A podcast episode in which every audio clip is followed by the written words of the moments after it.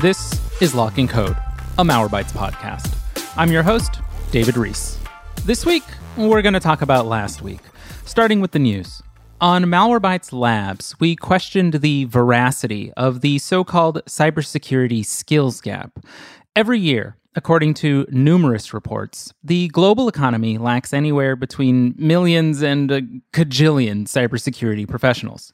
For instance, by 2021, we're supposed to be down some 3.5 million cybersecurity professionals. And somehow, today, we're already down some 4 million cybersecurity professionals.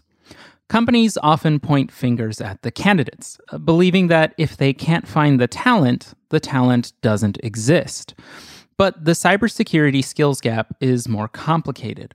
It turns out sometimes the talent doesn't want what a company has to offer. For example, a prohibition on remote work during the pandemic? Nope. Non competitive pay? And a real repellent for talent literally impossible job requirements. Job listings often call for multiple degrees from universities, a laundry list of certifications, and years of experience, but offer entry level starting salaries. It's going to be a little hard to find a cybersecurity professional with 10 years of experience in a language when the language itself is only five years old. We also delved into the world of missing person scams online. These scams, which masquerade as requests for help in finding a missing family member, partner, or loved one, can slide into a dark world of manipulation, lies, and theft. For starters, a post asking to find a missing girlfriend may be written by a domestic abuser. Further, some posts may be outright scams, borrowing images of perfectly safe children, fooling readers into donating money to a fraudulent account. Finally, scammers can manipulate victims whose family members are actually missing, offering limited information and giving them false hope of seeing their loved ones again. It happened in 2016 when scammers lied to a family saying their missing daughter was now a sex worker in Atlanta. The scammers said they could see their daughter again, but only if they paid $70,000. These are vile scams, and our defenses are limited.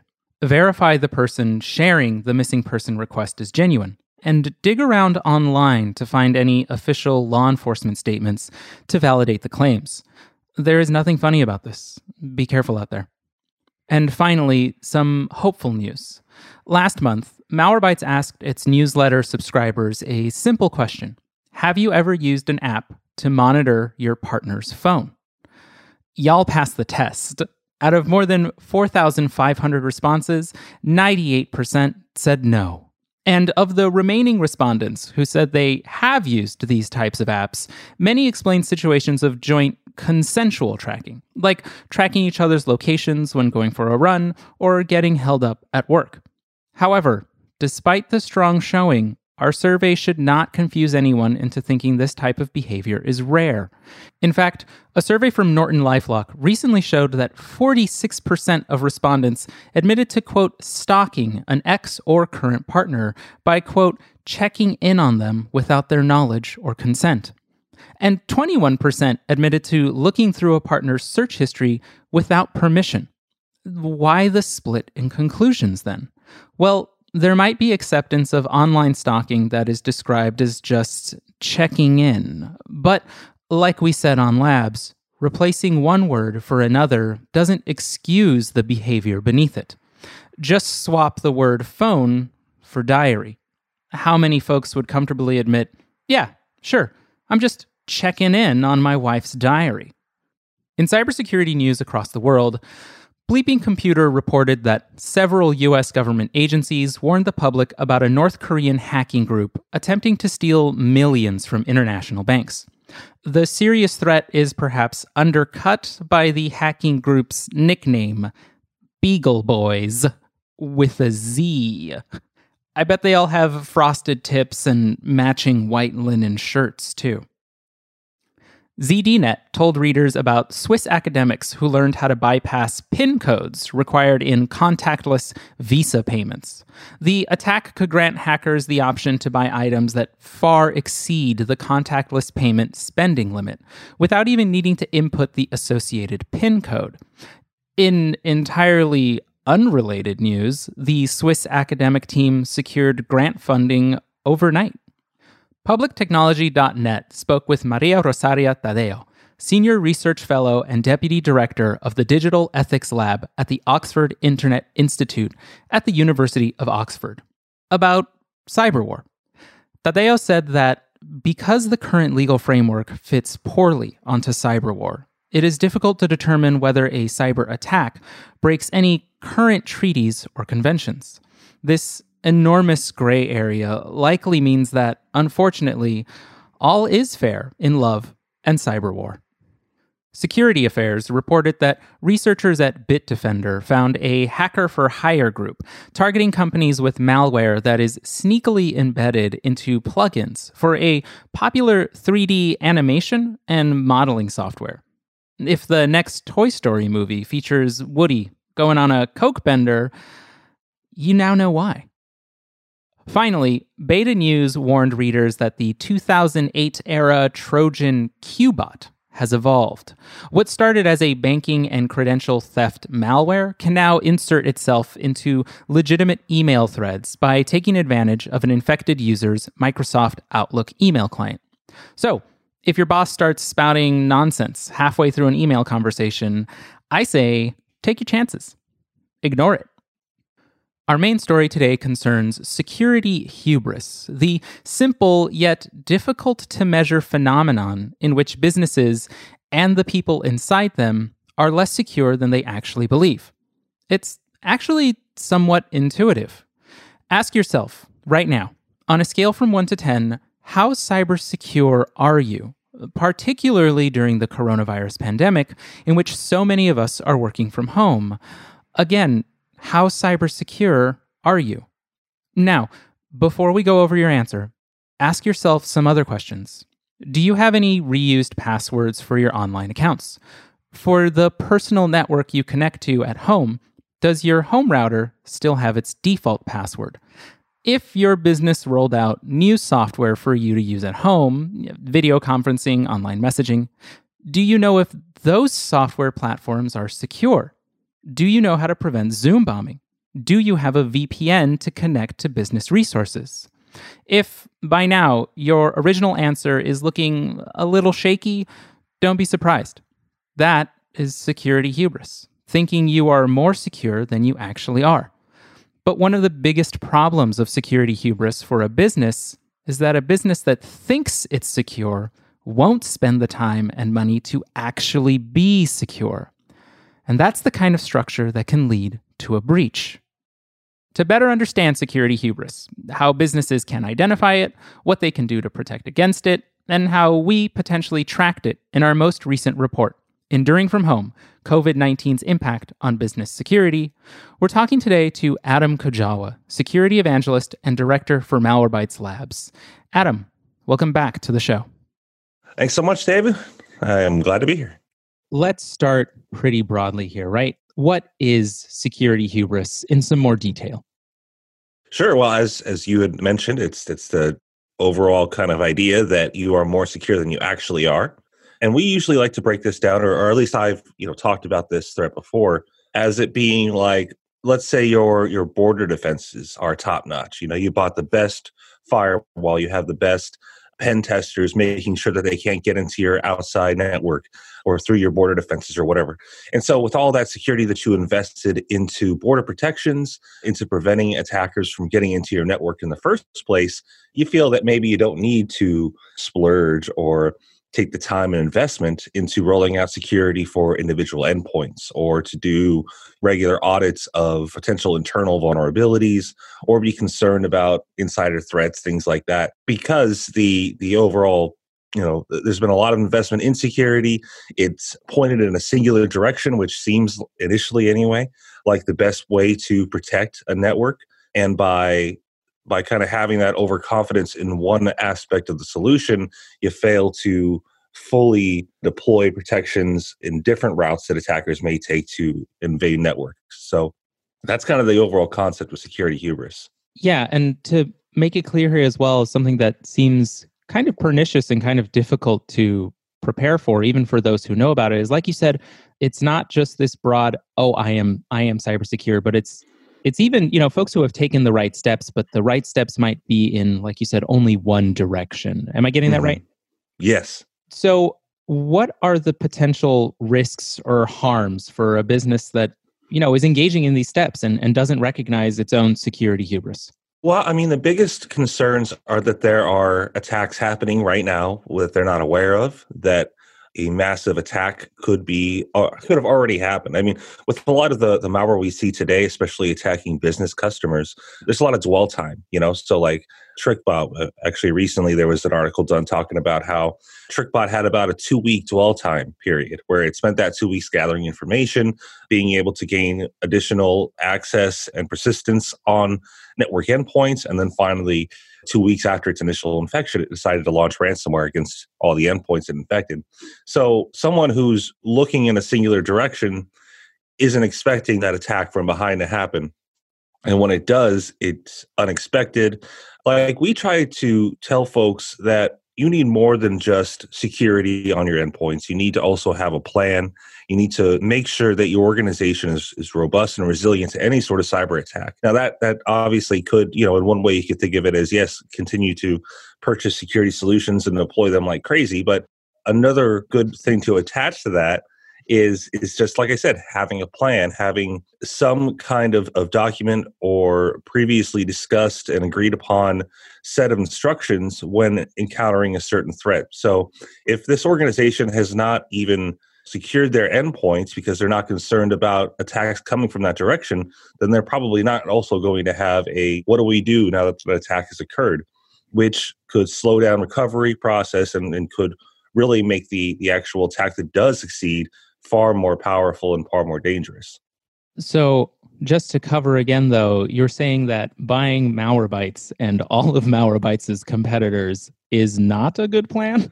maybe not at the same time.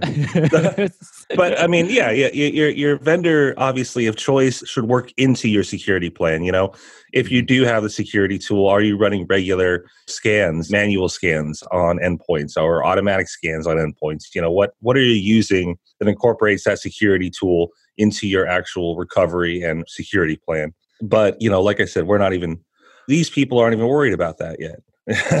just, yeah, we haven't gotten there yet. Are there real life examples that, that we know of that we've seen this for and that we can point to? Or is it kind of more broadly that almost every breach is sort of an instance of security hubris? I'm trying to see, you know, do we have real life examples of, yep, that's it, that's it, we saw it, that security hubris, and that led to a harm? Yeah. Well, you can look at it from a, a, lot of different ways. You're right. A lot of breaches could be considered some form of security hubris. It really kind of depends on whose viewpoint we're looking at. You know, if we're talking about a individual employee who ends up opening up a phishing email and you know launching malware, their expectation is my IT security team's got this. You know, it doesn't really matter what I do; they'll protect me, right? The security team obviously having a different viewpoint themselves. But yeah, that that kind of security hubris uh, comes into play all the time. I'm also thinking of of even bigger things, a, a big profile thing, WannaCry, for example. Mm-hmm. I know everybody knows WannaCry, so this should be easy to understand. But WannaCry was a ransom worm that utilized specific exploits or vulnerabilities against a certain version of the SMB protocol for many versions of Windows. And back in 2017 was spread across most of the world very, very quickly, utilizing an exploit for this thing, an exploit which also had been patched a few months prior. We still see WannaCry. We still see massive amounts of WannaCry detections. Why is this? Wasn't there a kill switch? Wasn't this all stopped years ago? The reality is is that there are still so many endpoints out there, servers, devices, things like that running all over the world which still have these vulnerabilities in them. Their SMB versions are old, they're outdated, they haven't patched. So these systems are now being are either automatically compromised by cyber criminals or by WannaCry just looking for new targets or something like that. Now, most of the WannaCry we've seen is kind of neutered at this point. but the exploit nonetheless works. And so if it works for this this ransomware that's just randomly searching the internet for vulnerabilities, then we've also seen cyber criminals do the same thing with this exploit. And they've deployed everything from Bitcoin miners to actually compromising the servers as a staging site for mm-hmm. other malware attacks. So, in a way, like to even step further into this, security hubris could not only just hurt your organization, but help your organization hurt a different one. In, yeah, in this yeah. particular case, because yeah. it sounds like from, from exactly what you said here that cyber criminals know that this is an exploit, right? This is a known exploit, and mm-hmm. they're using that in not just a direct attack, but a sort of multi chain attack in which they take advantage of your systems to hurt someone else. Sure. Yeah. I mean, look at a, a, lot of WordPress sites that are just rolled out by individuals that aren't configured correctly, that may have vulnerabilities, and then oftentimes they're utilized by cyber criminals who are able to break through very weak security on these servers and then use them to host malicious files or malicious scripts, which then get downloaded by those like office documents that, you know, we worry about Emotet spreading in and whatnot. Mm-hmm. And that's where they, they kind of get that stuff. So, I mean, that is, that is one route, but what really is important here is why are these things still vulnerable? There's been a patch for years now. And it comes down to what the priorities of the people maintaining the systems are. Do they care that this thing's vulnerable? Does the system still work for the purpose they need it for? Are they worried about it at all, or have they just completely given up? It's all these things combined that kind of make it fall into the security hubris bucket. In that, in this case, maybe it's not we think we're secure enough. Maybe it's we don't care if we're secure enough. You know, mm-hmm. we're not too concerned about it. Let's talk about some of the data that we at Malwarebytes actually recently found, right? Mm-hmm. We had our Enduring from Home COVID 19's Impact on Business Security report, which came out just in mid August. And for that report, we recently surveyed more than 200 IT and cybersecurity professionals, all at least at the manager level. And we looked at the impacts, right? Like we said, of what COVID 19 has had on businesses in terms of working from home. And one of the things that we were potentially able to spot here is some moments of security hubris. I was wondering, could you lead us through some of that data to see how do you even find this within data? you know, the thing that honestly stood out the most to me about seeing security hubris in this data was when we asked them how secure they were right? And they said mm-hmm. we're eight out of 10, we're seven out of 10 as far as security goes. And uh, I think I, I, calculated it up to be like 56% did say that it was eight or above. So their security yeah, was either eight or above, and they're completely good to go. But then when we asked not just about the breaches, you know, did because people did get hit, like 20% of our respondents got hit mm-hmm. by a breach after COVID started it was also like the individual answers of what are you doing to secure things? Are you providing education to your employees? Are you providing them with secure tools? Are you providing them with secure systems? et cetera et cetera. And then we started seeing fewer and fewer respondents like say yeah we're doing this. Yeah we're doing that. And i'm like all right so you're so confident in your security. It's doing so well but mm-hmm. you're not doing any of these things to make it secure. So what I was going through it and you were spot on with it, right? We we asked folks how prepared were they to transition to working from home and and yeah, we asked them to rank from 1 to 10 and 73% of respondents said that they were at least a 7 out of 10. Mm-hmm. and then curiously, at like the same time, 35% of respondents said that their security posture was better now than it was in the office but looking at these individual things you know what did they roll out? What did they do? Did they did they do a cybersecurity and online privacy analysis of their new tools? And not a majority said yes no you know? no. it just didn't happen. Uh, you know did they roll out vpns to connect to business resources at the same level? And no no they did not. And then like you said nearly 20% of respondents who said that they were hit with a security breach because of a now remote worker. Like that, mm-hmm. that is a thing we measured. And so knowing all of this, right? We know that working from home, right, it creates opportunities for for more devices, for more personal networks, for more applications being rolled out. And isn't that, you know, in in itself a a riskier environment than being in the office? Yeah, you would assume. yeah, yeah. I think you know at, this point we're going to have to to think about well, an individual. If we're talking to IT leaders here, our respondents are IT leaders, and so I know plenty of IT guys, and I know plenty of IT guys that just love to beef out their home security like it's Fort Knox. So in those cases, I can see someone being like, "Yes, I am more secure now because mm-hmm. I I live underground in a bunker, and you know I use NASA satellites to, to route my traffic through space." but for the most part, yeah, I mean, uh, I don't I don't see how people can actually say they're more secure. And there may be an idea that that because folks are distributed because you know remote workers are no longer located in a single physical space that that they are somehow decentralized and therefore harder to gain access to by cyber criminals. But the reality is that that's you know that's complete baloney. Just like the idea that being distributed makes you less vulnerable to certain attacks but with with things like social media with things like social engineering that we still see and with less sources of guidance and protection for employees and what i mean by that is that if, if i'm in the office and i see a weird prompt come up on my on my computer i just walk down to the it guys or or whatever mm-hmm. whoever's you know local hey what's going on here can you fix this mm-hmm. versus at home when I would have to put in a ticket, I have to call someone, I have to do this and that and the other thing in order to find out what's going on with my system. I may just say, you know what, I got work to do, man. I need to finish this. So ignore this thing for now, whatever it is. I have worked at offices that have only remote IT force, you know, only mm-hmm. remote IT and cybersecurity individuals.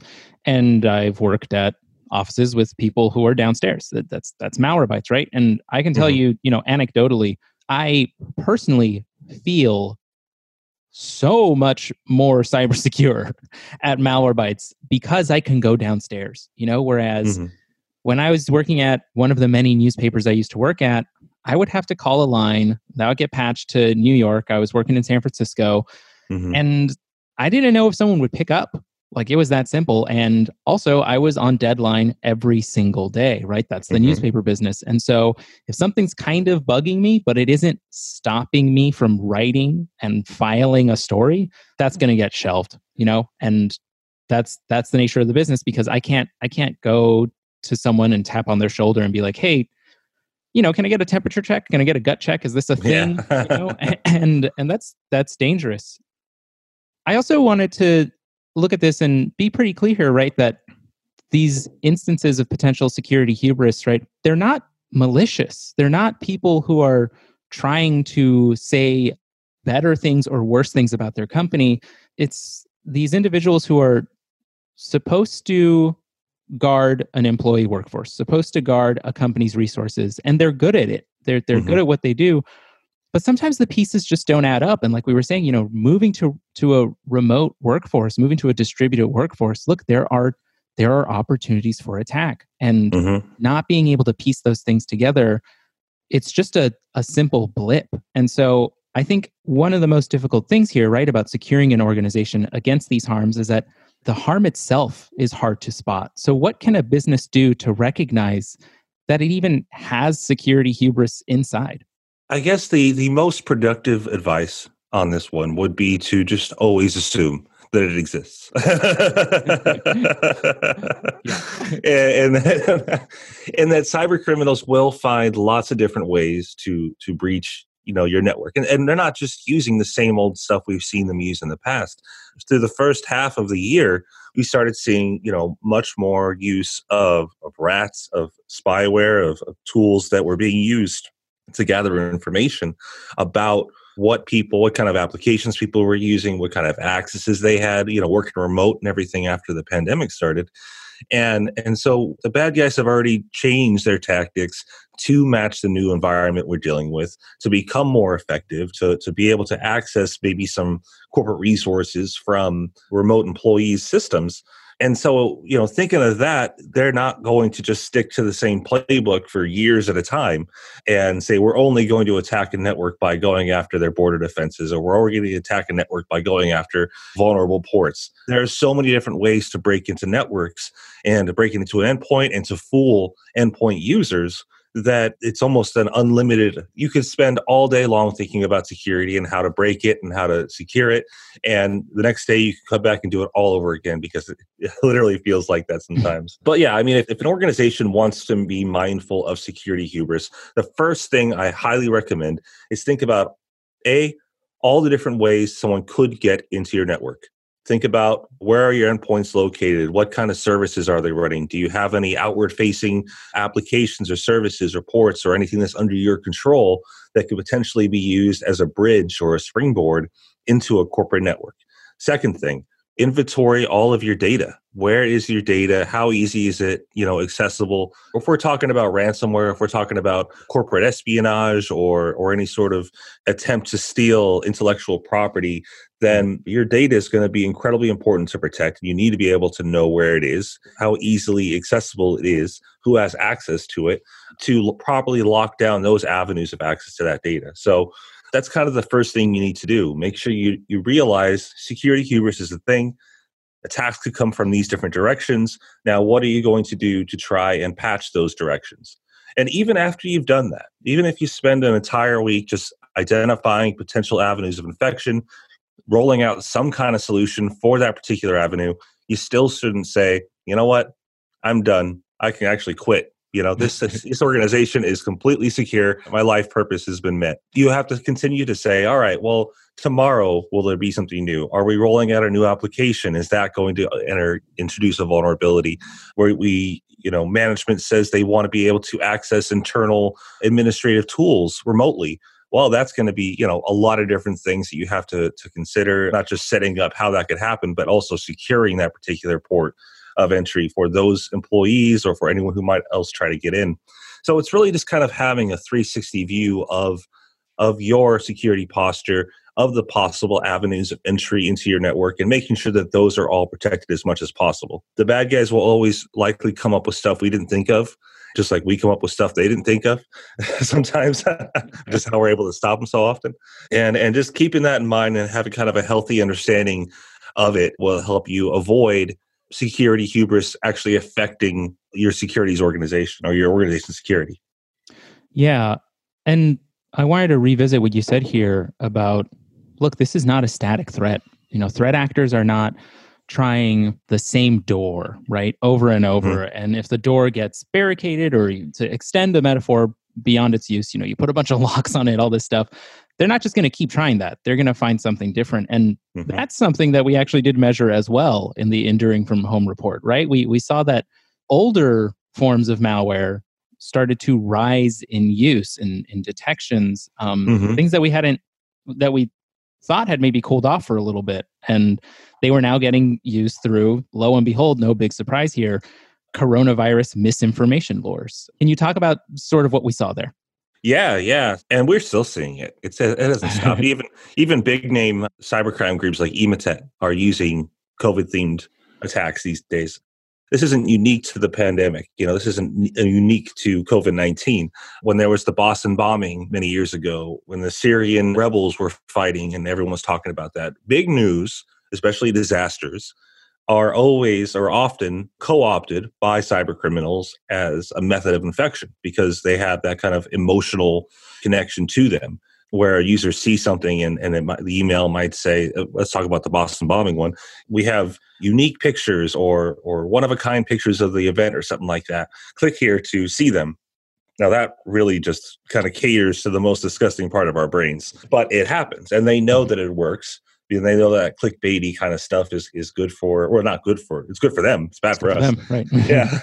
And uh and with the covid stuff except like we didn't see a lot of stuff that went around saying find out click here to find out why covid's fake or this is what they're not telling you about covid. We didn't see that kind of stuff. What we saw instead and that's kind of mm-hmm. interesting honestly that, that's that's rare form in my opinion what we usually saw were invoices people saying hey we've got ppe please you know check out this order form or mm-hmm. requesting mm-hmm. something or you know talking about sharing information that's another one we saw a lot like i know there was one out there that said here's a newsletter attached to the email which is actually malicious that gives you tips on how to stay safe from covid we saw one from claiming to be from unicef the children's charity that said, you know, here's some information about COVID 19, protect the children, you know? wow. Yeah. So stuff like that, where it almost seemed helpful. Except that the information was baloney and the, it all just was used to infect you.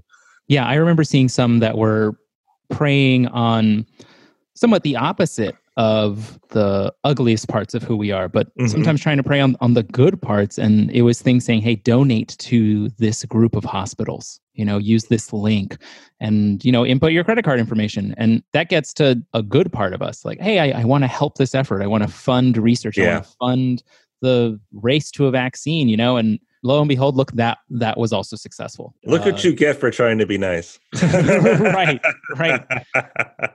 which definitely goes to show again to, to sort of re-emphasize this point right? Again this is not a static threat. The individuals the threat actors who are pushing this stuff out they're not even just pushing out one malware. It's not even just that that that is dynamic. It's that their tactics their emails their words are, di- mm-hmm. are dynamic. They change a lot. And so i wanted to go back again to what you were saying about for organizations that want to protect against this, we had a couple of steps already right here, right? One, always assume. Just just always assume that security hubris is happening inside.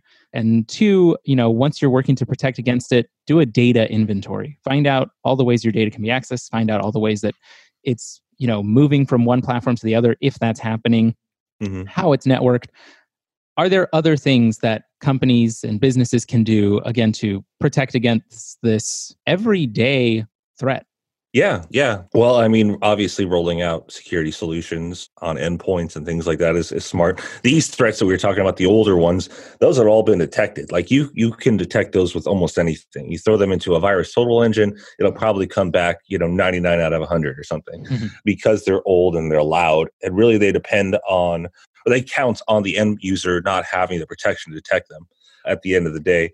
But other than that, I mean, there's lots and lots of information going around right now about these threats. You know, security researchers have nothing better to do than look for threats. Um, so I, I, think I think it's really important to keep abreast of the news. Honestly, if you've mm-hmm. got security feeds, if you've got not just what people write about, but some organizations have access to threat feeds from their vendors that they use or for third parties or something like that.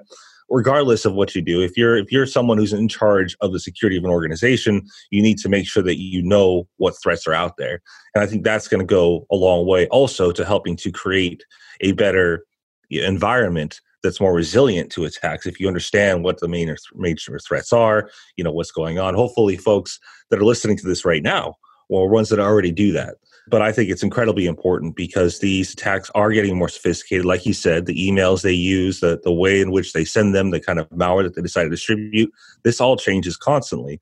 I have to keep up with it constantly to know what's going on from a day to day basis. I could go to bed thinking the world's fine, wake up and see it's on fire, and then have to spend the first, you know, couple hours of my day understanding why it's on fire and reacting to that. And it may be about something that I never expected to happen, you know? Yeah.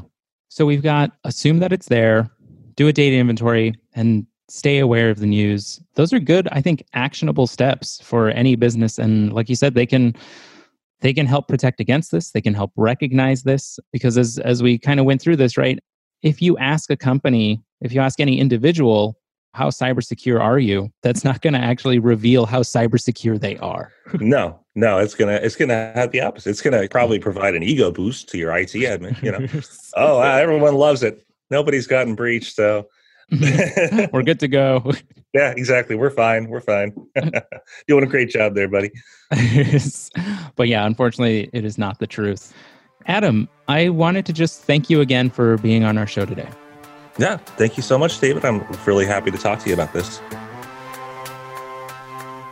To our listeners at home, we'll talk to you again in two weeks when we speak with Pieter Arntz about Google Chrome extensions. How do they work? When can you trust them? And how can you know you're getting what you want?